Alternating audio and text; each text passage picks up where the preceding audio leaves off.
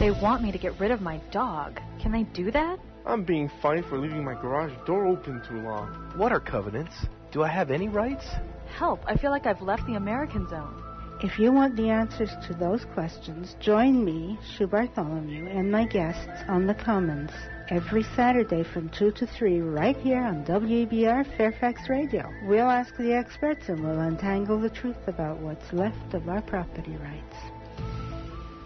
On the Commons is a weekly radio show dedicated to discussing the many issues surrounding mandatory membership homeowners associations. Join us as we explore this relatively new world of controlled living, which includes condominiums, cooperatives, and both attached and detached single family homes. Living in a common ownership development means giving up the American dream. It means giving up your constitutional rights and control over your most valuable asset, your home. Living in a homeowners association means leaving the American zone. This is On the Commons, and I am Sue Bartholomew. Joining me today on the Commons, I have Shelly Marshall and her brother Mike Marshall. Some of you know Shelly. You're going to get introduced to Mike today. Um, they are working on a project that I'm super, super excited about. I'm going to talk a little bit about it, but first I would like them both to introduce themselves to you. Shelly, tell us what you do. I know you've written a number of, of ebooks and especially some on HOAs. I want you to talk a little bit about that project, your your right. attorney project, and then Mike, we're going to get into what you're doing, and I'm fascinated. Okay. Okay, Shelly, go. Yeah, I'm uh, what I call an HOA warrior because I'm an advocate for homeowner rights, and I have written some books for homeowners on exactly what they need to do when confronting their board and what the risks and liabilities are because I don't think there's enough protection for homeowners that are in associations, either condos, property, uh, property owners associations, or homeowner associations. And that's basically what I do, offering help to the homeowner who finds himself in a bad situation with their association. Shelly, give us your website so people can go and look at your book, look at what you have going. Wonderful. It's hoawarrior.org. It's hoawarrior.org. Dr. Michael Marshall, you are a, a research psychologist, you're um, a professor. You are also becoming a warrior. Would you introduce yourself, please? Okay, yeah, I'm Mike Marshall. Uh, as you said, mainly a professor of psychology, but also a psychologist in private practice. And I also happen to be a homeowner in an HOA. Ah. And I've had experiences that have gotten me interested in problems associated with uh, HOAs and the psychology behind it. And my sister got me involved in, in, in both of those with, with her experiences and research. and so we've together been working on a on a research project, a case study in which we're looking at a one particular HOA, and we are trying to uh, find out what happens in terms of the psychology and in terms of the outcomes and how to make it better. And we're uh, basically uh, involved in that research project right now. It's fair at this point to say that Deborah Goonan is working with you as well. Yes. And she's not on. She's yeah, not on absolutely. this show. Okay, so I just wanted to mention that. Oh yeah, her input is invaluable. I think the three of us make an excellent team. With Mike being the psychologist, with Deborah being as involved as she is, uh, especially with her blog and, and informing people, and then of course with me, um, you know, going for the homeowner rights and trying to tell them what they can do once they're in a bad situation. It's a perfect mix, I think. So, did you try to warn your brother about not buying in an HOA, Shelly? oh, yes. Well, no, actually, he had already bought into it. I was trying to get him out of it. By the time I learned what was going on, he was already in in the condo association, and I just kept saying, "You don't realize how dangerous it. Is. You don't realize what your risk and liability is." And um, it, so we had a number of conversations, and, and basically, Mike, I think that you thought I was more or less exaggerating because uh, because I was involved in it. Uh, I'm not exactly sure. Um, he, he listened to me, but it, he didn't take it, I think, quite so seriously at first. Would that describe it, Mike? Yes. There's. Um, Uh, yeah. I'm sorry. Go on, Shelly. Well, and so I, I mean, I, I was getting frantic the longer he was in it. And then, uh, uh, you know, hoping, because a lot of people don't experience problems, but so many of them do, and, and they don't know exactly what is risk. But in my brother's case, eventually the worst thing happened. And you, I mean, you can explain that, Mike. Yeah, what happened was my sister uh, tried to warn me for years to get out because she said you don't know how big of a risk you're taking, and uh, it was not sinking in. She's quite right; it was not sinking in for a lot of reasons. And since uh, the worst did happen as she predicted, and I got stuck in a predicament, then as part of our research, I tried to uh, reverse engineer it and answer the question, why didn't I listen to her? And I do have uh, answers, and they come from psychology. And uh, whenever you're ready, I will start explaining those because Go- it's um, it's it's to me it's fascinating. Of course, I'm a psychologist. I'm interested in these sort of things, but it's it's fascinating what goes on psychologically that makes people not listen to warnings and basically that's what I did. It's uh, and I found out, you know, subsequently through my through my research that it's it's a very human thing. It's it's very common. Matter of fact, that's probably the most likely course of action that people will take when when someone gives them warnings. They tend not to act on them, and uh, there's various psychological reasons behind that. I'm, I'm going to turn it over back over to you, Mike, in just a second. As I was listening to you, I was thinking because my initial, my first career, I guess, in life was was nursing. I was in medicine, and there's this tendency to believe that you're immortal. So any of Right. the medical dangers, just you sort of Yeah. blow them off because that's not going to happen to me. It's going to happen Exactly. to someone else. And I think this Right. is part and parcel of what you're talking about, isn't it? That's exactly what I'm talking about. That that that that psychological tendency exists in all areas of life. You know, whether it's medicine, whether it's financial, whether it's uh, uh, related to natural disasters. Uh, that is the uh, way the human brain works, and people are going to uh, react much the same way in all of those different domains. So, all right. So, you want to tell us what you're what you're doing, what you discovered? Okay, well, there's two aspects of it. One is the case study. So there's there's very specific findings related to the case study, and then the second is the underlying psychological theory behind why people don't take action.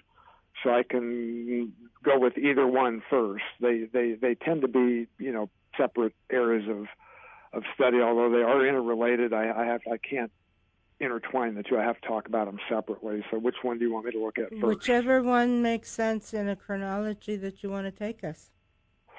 Okay, well, uh, I, what I'd like to do is is talk about the underlying psychology behind not taking action, and uh, how the human brain tends to work in terms of, of decision making and problem solving and processing information. And so, Yeah. uh, I, I I made a list in preparation for this, and I have a list of nine different uh, phenomenon that are occurring, uh, uh, you know, not necessarily uh, all at once, but in some combination or some subset of these tend to explain why people don't take action, why I didn't take action, even in the face of my sister's very robust warnings. And so we can start out with, with number one is inertia. Uh, this is people's default state. In other words, it's a resistance to change. And so that's why current HOA members, like myself, when my sister found out I was an HOA member, I did not take any action to change my vulnerable vulnerable position of being in an HOA. Why? Because of inertia, resistance to change. I didn't want to upset my whole life if I didn't have to for some vague future warning. So uh, the inertia effect is is is is a you know a main part of why people don't take action. Uh, the second is is called the Cassandra syndrome, and this is my sister alluded to this uh, a, a little bit at the beginning of this interview. People learn best from their own direct experience, and not so well from others' experience. So in other words, my sister is saying, I had this terrible experience. Let me warn you. Yeah. And I'm going, yeah, yeah, yeah. But if I haven't experienced it myself, it tends not to register. So we call that the Cassandra syndrome. If somebody else sounds the alarm, people are not likely to listen because they haven't had direct experience with it. Okay. Uh, the, the, the next psychological underpinning is called rationalization and that goes all the way back to Freud, inventing an acceptable reason for an unacceptable behavior. So, in other words, if I had made a mistake uh, by foolishly signing up with an HOA, then I would rationalize it mainly because I want to be right and not be a fool. And so, there's all kinds of ways to rationalize, you know, my my behavior. And so, I'll find an acceptable reason for for staying or an acceptable reason for for having made the decision in the first place. In other words, I'll rationalize it away because I want to be right and I don't want to be made to look like a fool. Uh, number four is the focusing effect. We tend to focus only on one aspect of the situation, and that's the one we value the most. So here, what we're talking about is a lifelong dream of a chance at home ownership. So the only way to obtain a dream home and be an owner in many high demand markets is to buy a condo because you can get in for about half the price of a standalone house that's not in an association. And so uh, that makes it more affordable. So if I accept your premise that I should avoid getting into an HOA, then you're taking away my dream of home ownership. And I'm not going to focus on that. I'm going to focus on what I value, which is one single aspect, a chance to get into a home and that's going to give me tunnel vision, and I'm not going to look at uh, uh, all the other complexities associated with it because I want that to happen so much. I will tend to tune out everything else. Uh, do you want me to keep going, or yeah? Oh, please do. I'm fascinated. Okay. All right. The next is is is denial. Again, this is very Freudian. The, it, it, and, and and you mentioned this this issue. Uh, it won't happen to me in fact. Yeah. So uh, the reason Freud says we engage in this defense mechanism is to avoid experiencing anxiety. So if I think it's going to happen to me, I'll be very anxious. So what I'll do is I'll just deny it and put it out of my mind so that I can relax and not worry. So I may, you know, say things like, "Well, yeah, it'll happen some, somewhere far away to others, like my sister in Utah, but it'll never happen to me." you know, like uh, I'm too smart. I'm lucky. You know, it's, it's yeah, it happened to her, but what are the odds it's going to happen to me in my situation? So, in other words, you know, straight common denial, which is a very powerful defense mechanism. Uh, number six is uh, social dilemmas, and that is people almost always behave in a way that brings them immediate reward, uh, and they ignore far off long term costs. So, an example would be global warming am I going to not get in my car today and drive to work conveniently because somewhere down the road, you know, the sea levels may rise? No, I'm going to behave in a way that brings me immediate reward, um, the convenience of driving to work, and I'm going to ignore what's going to happen 20 years down the road when Miami floods. So that's that's called a social dilemma and that's based upon simple learning theory, reinforcement theory. People are going to do what they're reinforced for most immediately. So uh, the most immediate reinforcement is that I will enjoy the convenience and of my condo and not worry about the fact that I may be sued down the road or some calamity may happen with an assessment, which is exactly what I did.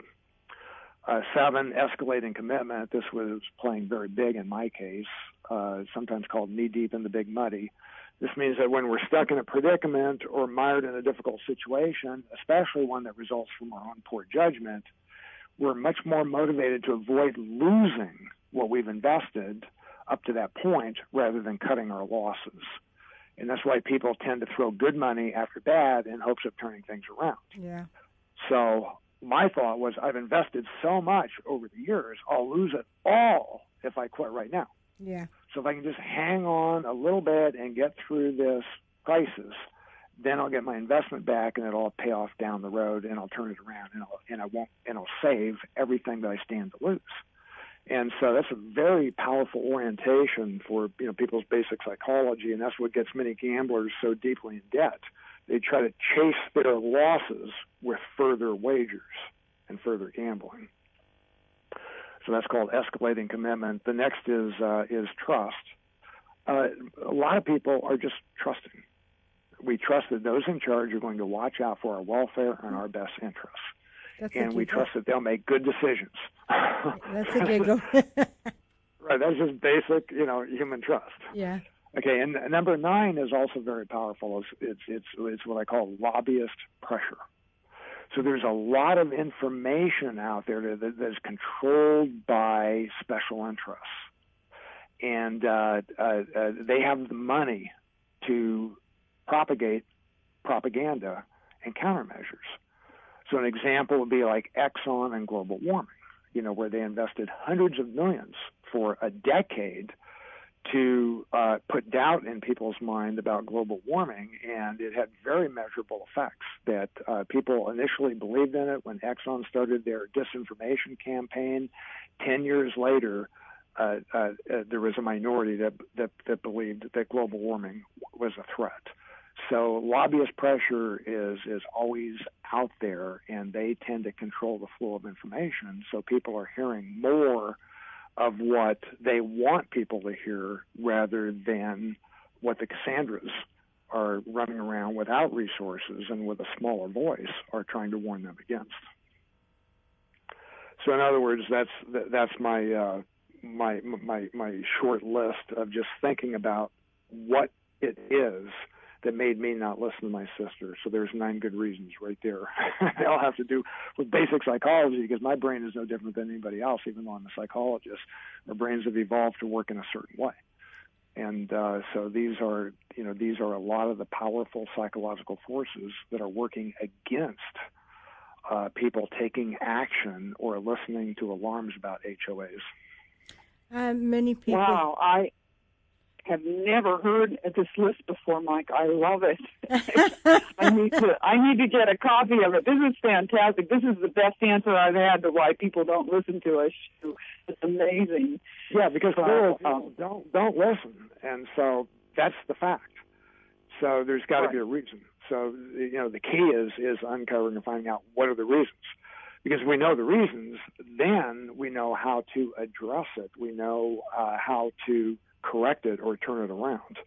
But you you have to find the underlying reason, or you can't address it you know, that's, effectively. Yeah, that's someplace I want to go with that because a lot of the things you've said here, I mean, the Cassandra syndrome, for instance, I am a Toastmaster, and many of my listeners know that. And I often give speeches and I talk about some of the issues that are going on in HOA land and trying to sound the alarm so that people, in a non threatening way, just in an informative way, let them know what, what they're getting into if they buy or if they live in one. And I've had people come up to me and say afterwards, "You mean some associations, right?" And I go, "No, I mean all associations because they're all Uh, subject to the same laws. They're all subject to the same everything else." And they go, "But but you don't understand. That doesn't happen in my HOA." And I go, "Well, where do you live? Because you know, if if I'm talking to people locally, chances are I know their HOA. And they'll say, Well, I live in so and so. And I go, But you know, you were in the news last week. Yeah, yeah, I know. But I heard from, I hear from your neighbors. What do you mean it doesn't happen? Yeah, I know. Well, the person down the street may have had some problems, but Sue, you don't understand. It doesn't happen in my HOA. hmm Yep, denial. It, it's it's like wait a minute. They know it's happening to their neighbors. They know it's happening. They read about it in the papers. They hear about it from the neighbors. The board's out there isolating everybody, and yet it doesn't happen in their HOA. And I don't know what I'm talking Right. about. right. They're saying it doesn't happen on their front lawn, therefore they're not subject to it. so, Shelly, you've been kind of quiet. You tried to warn him Uh, time yes, and time once and time. I, once I realized what was going on, uh, yeah, I mean, once I realized that he really wasn't in uh, an HOA and at what risk he was at, I I started trying to pressure him, and I even asked him one time, "Why can't you hear me?" he sort of chuckled at me, and uh, and then he gave me a, an explanation about primal fear that I hadn't tapped into a primal fear, and when I'm talking to other people, I have to tap into something that will really get their attention. And, and he used a primal fear as, as an example. And so I was trying to figure out, okay, can I do a billboard? Uh, like uh, Gary Solomon did that huge billboard saying, you know, your HOA can make you sick type of thing. Is there something I can do that will get that primal fear to get people to listen? But at that point, Mike hadn't developed this list, which I think is incredible, and I'm going to get it and I'm going to do something with it, put it up on the website for people. So this is this is just number one, one of three parts, right, Mike? You've got the psychological theory. Um, you've got a case study, and you, did you ever tell me what the third? Right. Yeah. Yeah. The the, the uh, do you want me to talk about the case study that we're involved in right now? I I want you to keep talking. I just want to let Okay. turn it over and let you talk. I'm fascinated. Okay. Okay, well, I'll, I'll describe the study to you. Um, it's a it's an HOA, uh, you know, or common interest uh, development that uh, we uh, have some knowledge of, and we've collected a lot of data on, and it's a problem that's been going on for uh, a couple of years now. And basically, what it involves is there's uh, a crisis in terms of damage to the buildings. So there's a, a, a large number of people. I can't tell you how many people, how many buildings, or what state it's in because we've promised those that we're interviewing uh, complete anonymity. I don't want there to be any way that this uh, uh, case study uh, condo that that we're um, this association that we're studying can be identified. So I'll be vague in, in some regards, but I Okay. can tell you the basics is that is that the buildings are are decades old, and it was a conversion. It was an apartment conversion. So there was a lot of shoddy work done, but it was all covered up. And so the people that bought into it, uh, uh, people bought into it from from everywhere, even other countries and uh, things went along fine for about 10 years. Uh, the, the the dues were very reasonable. Everything looked pretty. Everybody was happy, and then all of a sudden, um, the crap hit the fan, and through a series of events, it was revealed that there was very severe uh, structural damage due to leaking from the roof and the windows. And it had gone on for so long that uh, there was a lot of uh, dry rot and um, uh, uh, uh, the buildings were all in jeopardy of being condemned by the city. And so they wanted a remediation plan. So what the board did was was they they they immediately uh, well I shouldn't say im- immediately but but behind the scenes uh, they contracted out for a very large contract, multi multi multi million dollar contract to fix all of this. And they did it without the input of the association members. And one day they sprung it on them and said, we have to pay this money. It has to be fixed immediately, or or we'll be condemned, and and uh, everybody will be forced to leave. So obviously, the association members were in shock, and uh, what it did was it, it increased their their dues to just phenomenal rates. These people that live in this association, they're they're they're working class. You know, they are not rich people. There's a lot of retirees uh, there's a lot of people that that bought into there because it's the only thing they can afford, Well, now their dues are over a thousand dollars a month. That's higher than their mortgage. Wow. And uh, so uh, everybody uh, uh, panicked and started communicating with each other and saying, "What has the board been doing all these years? What are they doing to us now? They're ruining us. Uh, you know, this is a this is a disaster." And so what we did was we studied it from the sense that we looked at the communications and we asked ourselves, you know, some questions like how does being in power influence the behavior of the board members? Uh, how does that power uh, uh, intersect with the association members? In other words, can the association members can they push back in any way? Do they have the power to push back? And there's a lot of uh, uh, uh, legal ramifications and consequences, so that the power tends to be, uh, you know, the association members are finding that the power tends to be concentrated in the board, and it's extremely hard to push back. But anyway, they organized and they did push back, and um, uh, the board was not listening to them, and so you get into some psychological reasons like groupthink and uh, so, you know, we were looking for evidence of groupthink. We were looking uh, at, uh, now this is very theoretical, we, we, were looking at the reciprocal influence model of social power, and that is the power of the board in relation to the power of the members. And that theory makes a very specific prediction, and it says that when you have a higher power member and a lower power member, the lower power member is going to try to push back in an effective way, and they were able to do that by organizing. And so uh, the question is, did it improve the decision making of the board by pushing back? And the answer is no, because of groupthink. And so where we are now is uh, in, in, the stage of the study. What we're doing is is is we're looking at um, uh, what mistakes were made and we're we're also looking at was the problem resolved? Was effective decision making completed? And the answer is no.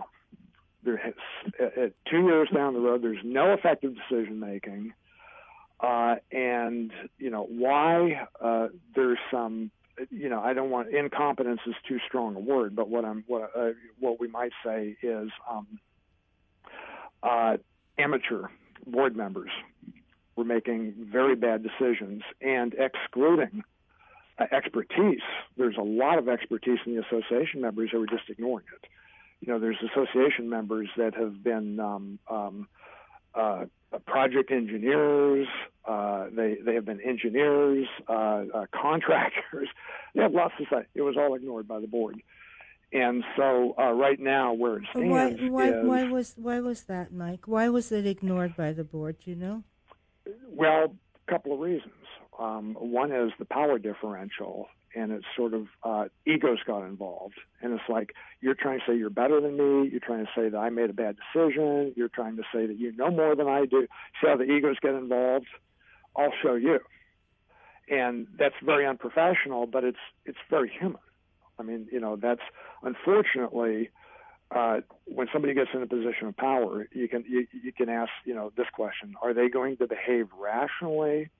Are they going to behave maturely? Are they going to maintain control? Are they going to make the best decision? And the answer is oftentimes no.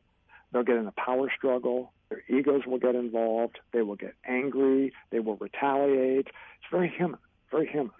So all of these things were going on, which we which we clearly noted in, in, in our research. And, right, uh, and we we found out that once people rise to a position of power, research shows that they lose empathy for the people that they have, you know, that they are supposedly leading or guiding, and they suddenly go into some very self-serving behaviors um, because they're supposed to be making decisions for the whole group, and uh, and like Mike said, their egos get out of control. But it's uh, a well-known the paradox of power. It's called in the uh, psychological circles. So, if do you think it will ever work? This this this thing that we have now, will it work the way it is, or are we just going to constantly have the same problems over and over and over again? Well, right now, what this case study is showing that it's not working out. That's the same problem over and over again. And so it's n- never the current, yeah, the current system is is is not working, and it hasn't been resolved, and uh, it's you know uh, uh, it's it's a disaster or chaos is too strong a word, but the association members are very dissatisfied, and it's not resolved, and it's still up in the air, and there's still back and forth, and there's no clear path to a solution. In Europe, I my sister was uh, worked for a law firm, and she said, "Oh, my my boss has got to go to. She was in. She's she is in Switzerland. I think he owns something in France, or he owns someplace something someplace else. He has to go because it's the condo board's annual meeting, and he has to go. And so I queried her about it, and she said, Well, yeah, if you live in one of these things, you are required to attend the meeting. And apparently in Europe, what happens is if you own one of these, there's an annual meeting. It's the members who make the decisions. The manager is tasked with what to do and to report back to the members as a whole. So Mhm. there's there are no layers of membership, which is what we have here. With and I find Yeah. it absolutely horrendous with the power to fine and foreclose to collect that fine. So you've got one Right. one board one one neighbor with all that power over another, and everybody's tinkering the around the edges trying to make this lead balloon fly, and it's I don't think it will. And I think what you're Yeah, saying is the same why? thing. No, and I mean, and HOAs or associations are sold as a democratic process. That's one of the things that we're told. And you get in here, it's run by the members, but it's not. Once not. you get into them, it's run on a corporate structure. And the lobbyists that Mike was talking about in one of those, which are the vendors, which management, uh, attorneys, landscaping, uh, developers, they're all making money on the members. And so they're advising the board who has the power. Uh, you listen to us, don't listen to your members. Listen to us, we're the experts Yeah. and it makes it very difficult on the members. Uh, they, the lawyers in in the case study that we were in the one that we're looking at, one of the exacerbating problems that was sprung on the membership was that there were attorneys in the background, and this is documented in the minutes, that were telling the board members, don't say anything to anybody because this is a legal case and we don't want you talking to the members about it. And so that's one of the reasons that when it was sprung, quote unquote, on the members, that they hadn't heard much because the vendors in the background, the attorneys were saying, don't tell anybody anything. Yeah. And so it's just not democratic, not open, not transparent. So I'm I'm really I'm as I said I'm absolutely fascinated by what you're doing. I think this is sorely needed. I don't know if you've talked to Dr. Gary Solomon. He's got a lot of good stuff that that uh, might be able to might be helpful. Um, but what I'd like to know is if you're planning on looking at ultimately whether you think this will. I mean, obviously, you just said you don't think it will. What what are we supposed to do with all of these projects, basically these developments that are so wrapped up in all this nonsense? I mean, we've got to untangle them. I, I don't think we can keep them. Well, unfortunately, the trend is in the opposite direction. Well, I know because of the, because of the because of the special interest that Shelly was just talking about, the Community Associations Institute. It's what a ninety billion dollar annual industry. They're not going to give that up very easily. Yeah, that is correct. But there's more of us than there are of them. yeah. yeah. Yeah. Well, it's it's you know, be very difficult to to turn that ship around because it has a lot of momentum and a lot of inertia and a lot of uh, special interests behind it. And um, you know, the the assumption is that society operates rationally. That when we see a problem, we need to solve it. Um, but it doesn't work that way because uh, people are going to behave in their own self-interest and not in the interest of others or, or the interest of something that's going to happen down the road. So it's going to be very, in other words, we're swimming against the tide, trying to say, how are we going to stop this? But, um, but Mike, because but, we want it to stop, but others don't. That's, I guess, that's what I'm saying. We're in the minority, and we don't have the power to make it stop. Just because we want it to stop doesn't mean we we we can, and or particularly that other people are going to listen to us when there's pressures to push them in the opposite direction that we want them to go in. There's one story that I love talking about, and I've told this story before. It's the Ferran case, where they ended up they couldn't dissolve the HOA. It was going to be too difficult. So what they did was they amended the governing documents, and they stripped the board and the HOA of all its powers. No mm-hmm. covenants, no no um, hierarchy of members.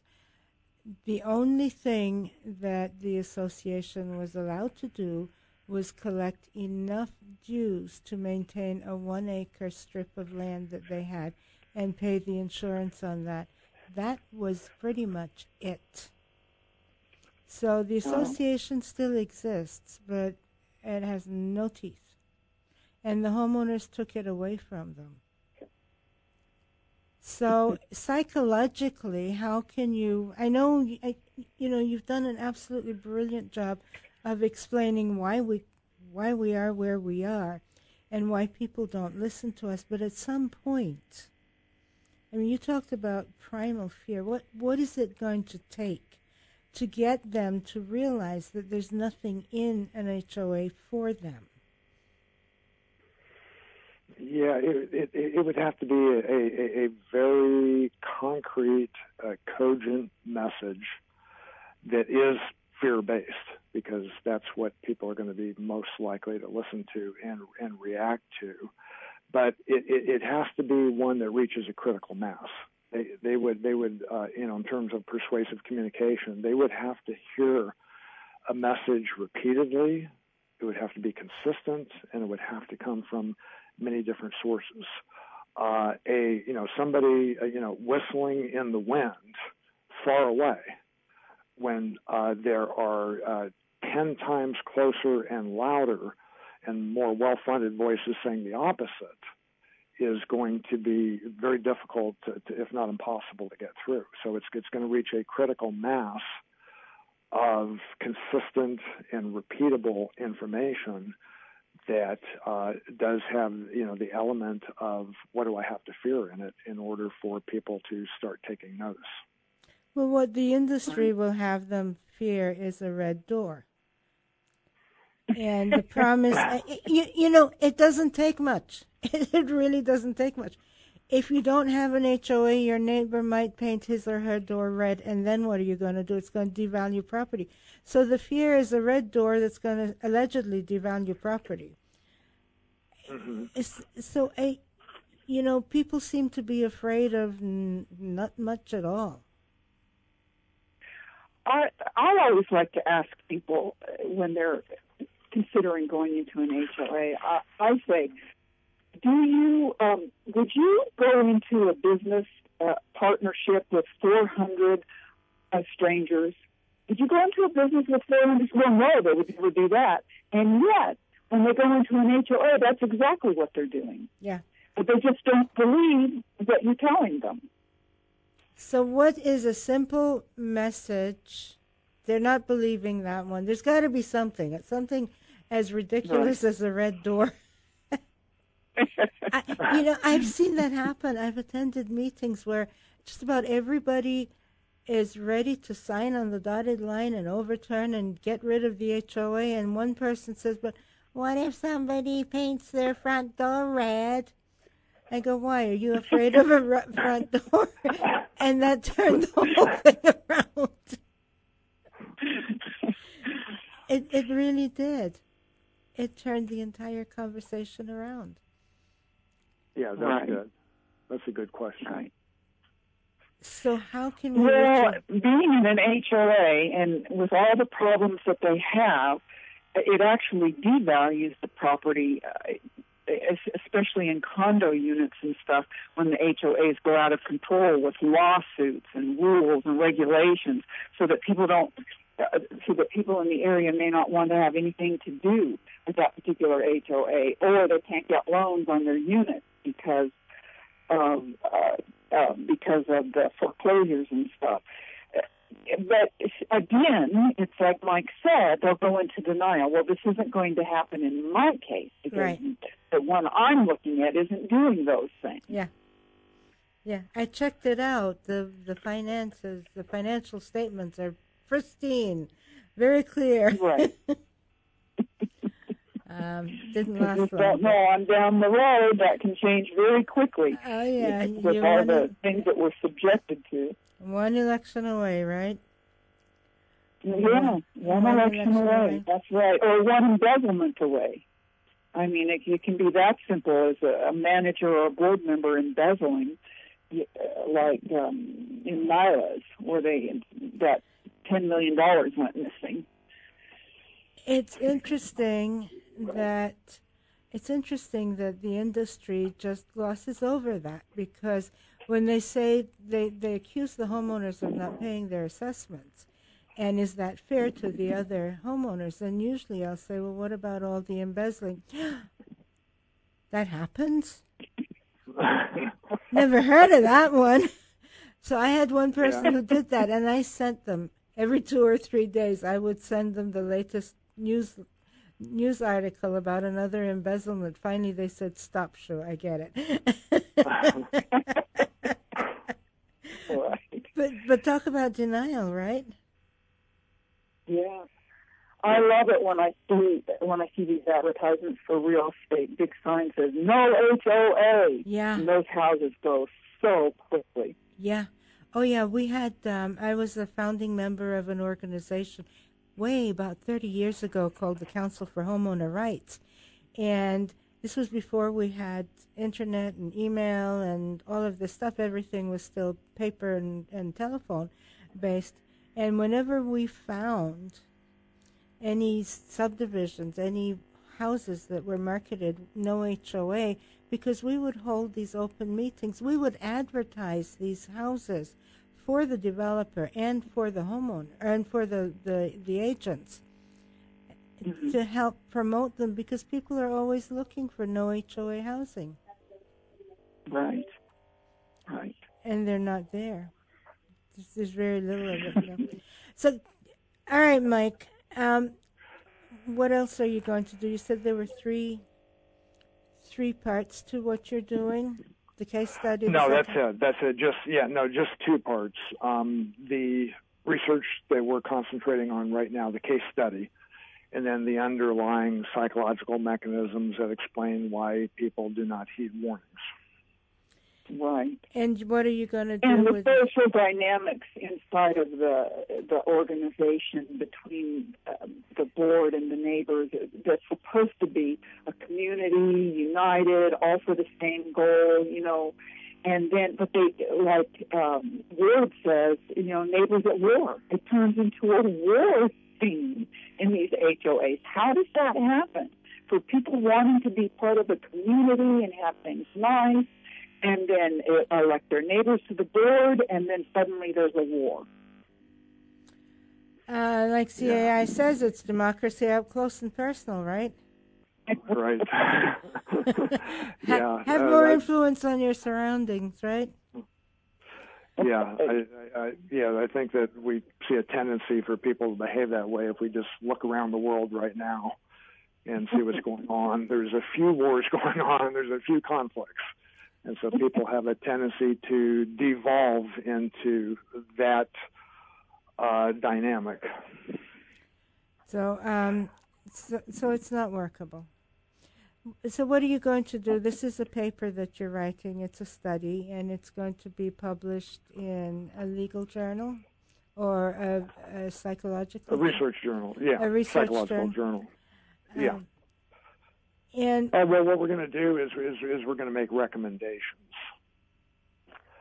and some of the recommendations that, that we're going to make is uh, uh, inclusive decision making transparency, improving human relations, uh, and you know anything that would cause those three things to happen would would help make it better. Of course, as you said, Shu, there's, there's systemic things that can be done. You can change the system.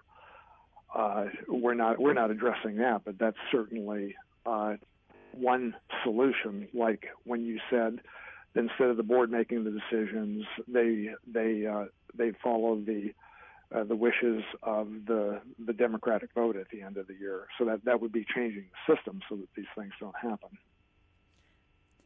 Um, do you think when I, when this paper is is finished, do you think there will be a follow on? Will you be doing further research on this and looking? Yeah, I think we will. Yeah. So this is not a one-shot deal. It's going to be something no. that's ongoing. Right. Yeah. It will evolve as we go along, and hopefully, it'll become more sophisticated and improve. Because this is, you know, this is the, our first uh, attempt at it. So you might even consider it a pilot study where we're we're you know getting our bearings, getting our feet wet, and we're saying uh, what does it point to as the next step that would be the next uh, logical progression in terms of getting better answers and better solutions to these problems. And as we're doing our literature search, uh, we found that there's very few studies that actually deal with associations. There's some with corporations, there's some with neighborhood dynamics, but actual condo, uh, uh, you know, CID um, studies, there is just hardly anything. A lot of those are done by the industry and proponents of the regime, as opposed to people who are sitting back and saying, I don't think this is going to work. Yeah, we, we we've you noticed that. that, that, that most of the research that's done is industry sponsored.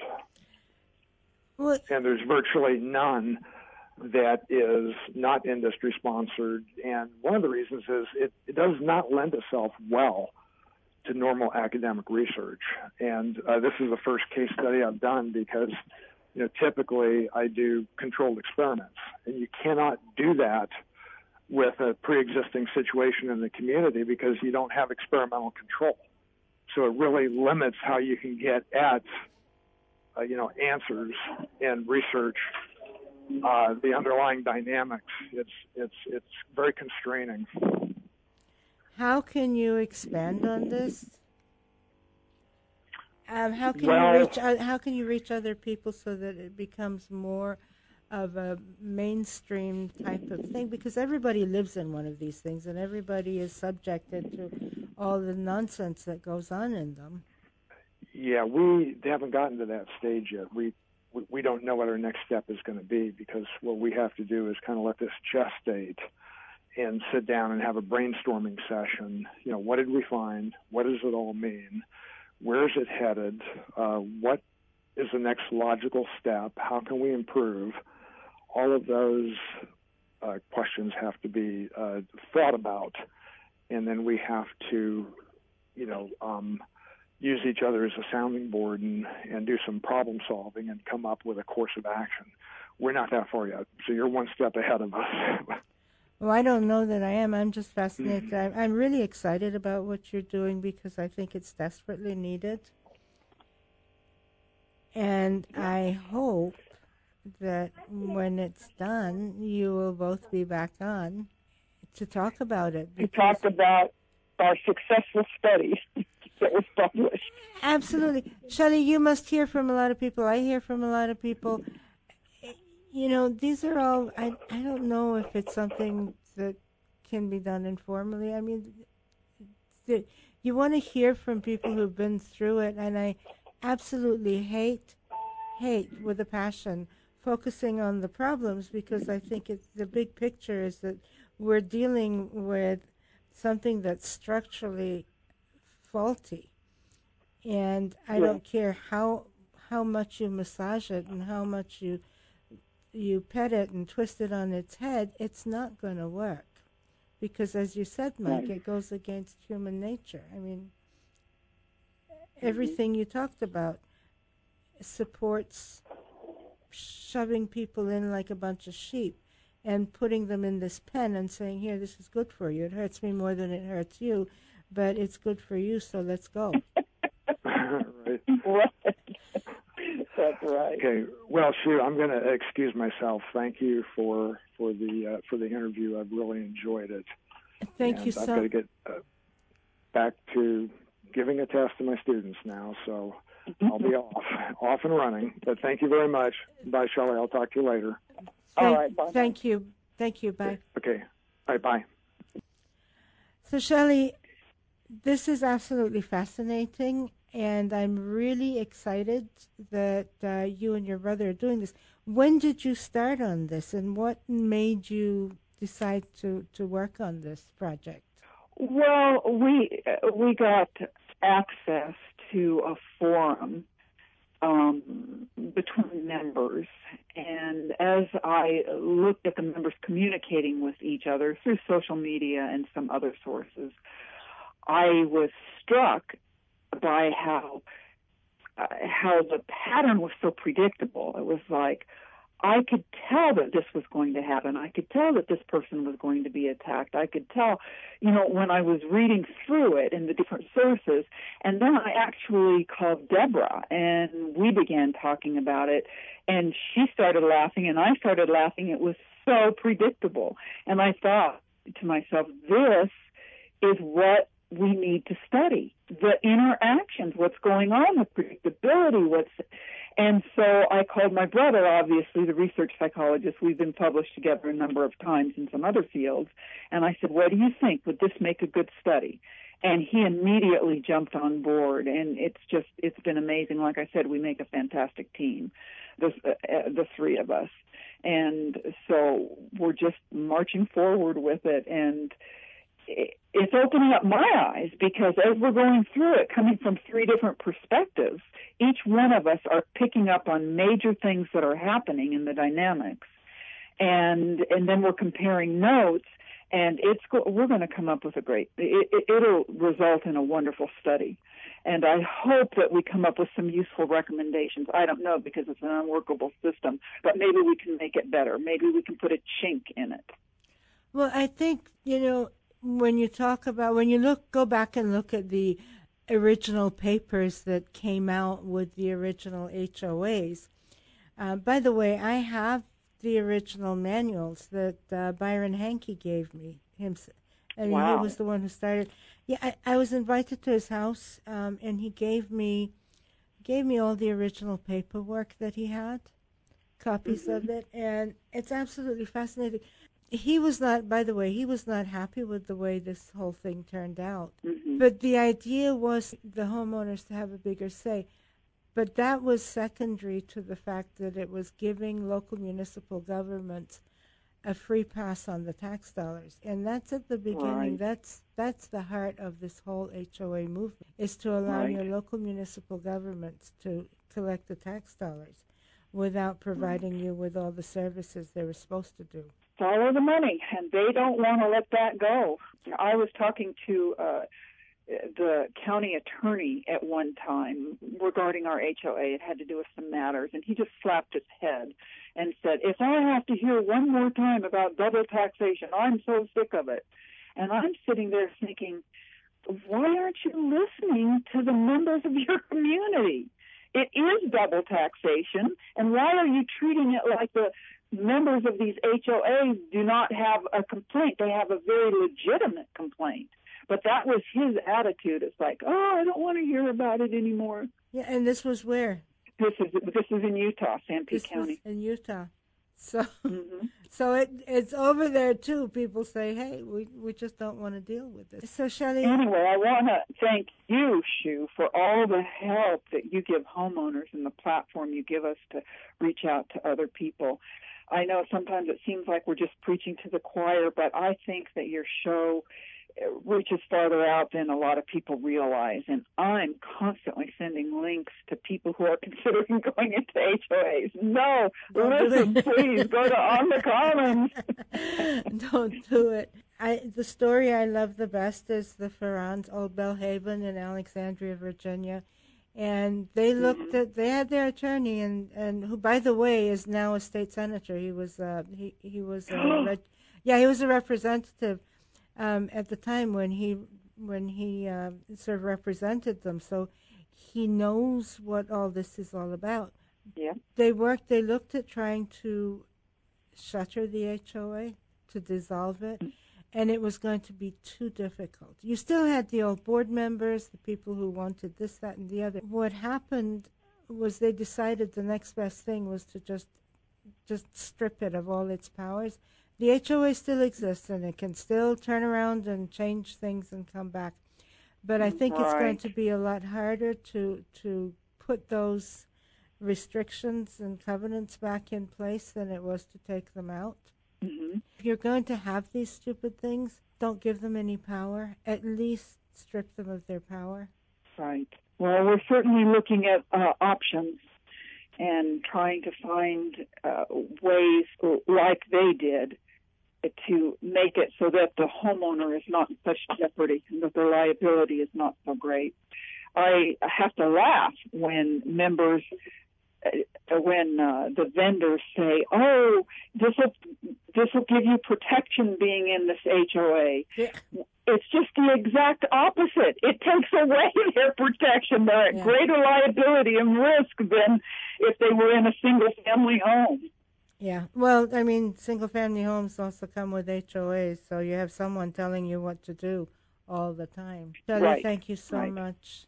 Thanks. Thanks Thank for you, Shu. introducing me to your brother. I look forward to having both of you back on again. It's been fascinating. We'll let you know when it gets accepted for publication. I'm looking forward to it. Thank you so much, Shelly. Please check out our website at onthecommons.us. On the Commons is produced by OTC Multimedia Productions.